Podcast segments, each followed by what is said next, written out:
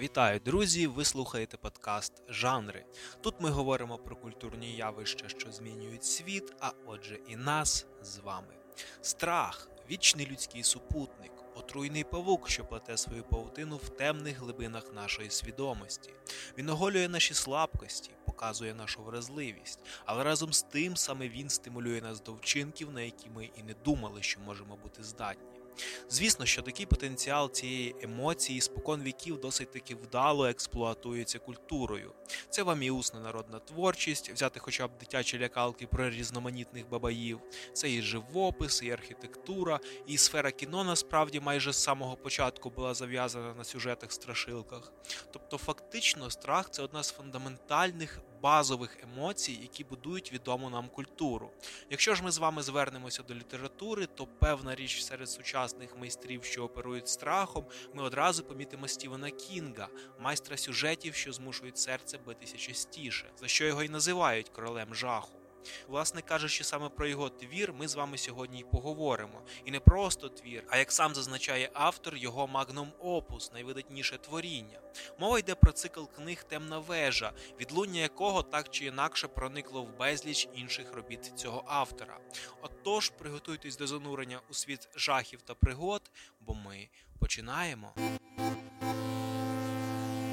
Почнемо ми, як завжди, з короткої довідки. Отже, Стівен Кінг, що ми про нього знаємо? Перш за все, це те, що він активно підтримує Україну у війні з Росією плюс 100 йому до карми. Щодо всього іншого, то це американський письменник, надзвичайно працьовитий, написав просто величезну кількість культових творів, багато з яких, до речі, екранізовано. Список, звичайно, величезний, але з найвідоміших це Зелена Миля, Сяйво, Воно і Темну вежу, до речі, теж екранізовано, але про це ми поговоримо дещо згодом. Народився Стівен Кінг 21 вересня 1947 року. Серйозно його письменницька кар'єра закрутилася в 70-х з роману Керрі, який вже був четвертим написаним, проте його першим опублікованим романом. Щодо темної вежі, то її він почав писати ще у 80-х, а остання частина вийшла лише у 2004-му. Власне, з цим у нього пов'язана певна історія. Справа в тому, що працюючи над вежею, Кінг одночасно працював і над іншими своїми романами, що певна річ уповільнювало роботу над серією. Плюс у нього були певні проблеми з алкоголем на той час, що, відверто кажучи, також не сприяло роботі. Якось йому прийшов лист від старої жіночки, яка хворіла четвертою стадією раку і фактично вмирала. Вона просила у нього розповісти їй, чим закінчиться сюжет темної вежі, бо вже не доживе до виходу останньої частини. Проте Кінгу нічого було їй сказати, бо, як розповідає він сам, плану сюжету у нього не було. Тобто, коли він писав книгу, він і сам дізнавався сюжет вперше, по суті. Згодом був ще один лист від засудженого на страту злочинця. Він просив розказати, чим закінчиться серія, і обіцяв забрати цю таємницю з собою в могилу. Але знову ж таки Кінг не мав що розповісти. А потім, у 1999-му, відбулася певною мірою визначальна подія. Дорогою додому автора збив автомобіль.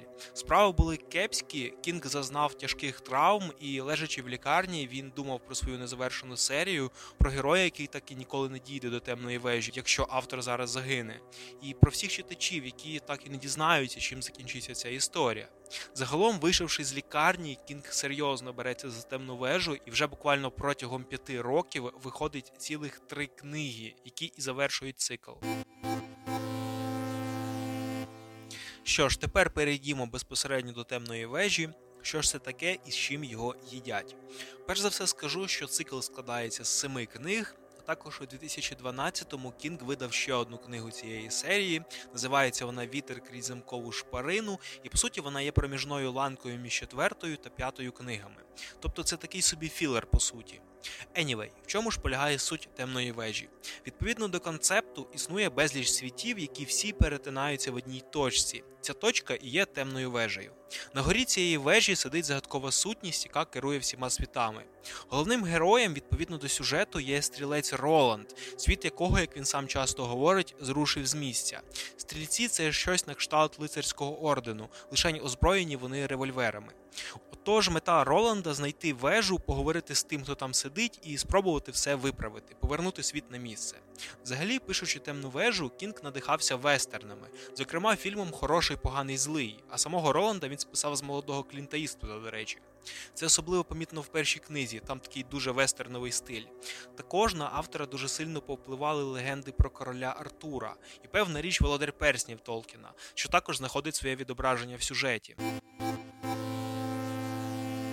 Це був такий собі загальний концепт. Якщо ж розглядати детальніше, то історія починається з погоні пустелею. Стрілець Роланд переслідує загадкового і зловісного чоловіка в чорному, який може привести його до темної вежі, який лишає за собою різноманітні каверзи та пастки для свого переслідувача. Власне, коли починаєш читати першу книгу, то ловиш себе на думці, що ані біса не розумієш з того, що відбувається, але поступово з плином сюжету невеликими уривками нам розкривають що до чого. Ми починаємо приблизно приблизно розуміти історію та мотивацію головного героя. Принцип в тому, що чим більше прочитаєш, тим більше зрозумієш. До речі, перша книга Ганслайдер в українському перекладі є в двох варіантах: стрілець і шукач. Не знаю, чому так, але майте собі на увазі. Отож, Ролан переслідує чоловіка в чорному. Ми бачимо, що світ навколо нагадує дикий захід, проте з феодальною системою правління. Також разом з тим ми розуміємо, що зображений світ є постапокаліптичним. Колись у ньому відбулася якась загадкова катастрофа, можливо, ядерна війна, що загубила цивілізацію. Власне, герою зустрічаються певні залишки механізмів, люди-мутанти і різноманітні потвори, що наштовхують нас на цю думку. Але разом з тим, в межах цього світу присутня і магія, а ще високотехнологічні роботи, і ще купа всього, що може здатися абсолютно недоречним, проте повірте, Кінг вписує це все так, що воно здається більш ніж органічним. Проте, все ж перша книга значною мірою відрізняється за динамікою від всіх наступних. Як на мене, то вона дещо розмірена, така собі філософська, більш ознайомча, хоча теж, звісно ж, цікава. Але насправді вся сіль починається з другої. Тобто, якщо вам раптом не зайде перша частина, спробуйте дотягнути до другої, там буде значно цікавіше. Тим більше перша книга не така вже й велика. Тепер трошки уваги приділимо екранізації. Скільки ж невдоволених потрясань кулачками від фанатів було через неї в свій час, це просто жах. Звісно ж, в першу чергу скарги сипалися на те, чому це списаного з Клінта Іствуда Роланда грає чорношкірий Ідріс Ельба. При цьому якось всі наче не помічали, що фільм і книга категорично відрізняються в плані сюжету. В суті, в них спільного лише концепт, персонажі і лише маленька дрібка сюжету. Тобто фільм це абсолютно інший продукт з іншою динамікою та подачею. Чому там має бути Клінт Іствуд, особисто для мене лишається таємницею. Ну, принаймні до чоловіка в чорному претензій я не зустрічав. Його там грає Меттю МакКонахі, і хочу сказати, що це абсолютно його персонаж. Як на мене, вони навіть типажем схожі. Але зрештою, і Ідріс Ельба досить таки гарно впорався з ролью. Та якщо говорити про фільм загалом, то він вийшов відверто середнячковим, з тих, які цікаво подивитися один раз.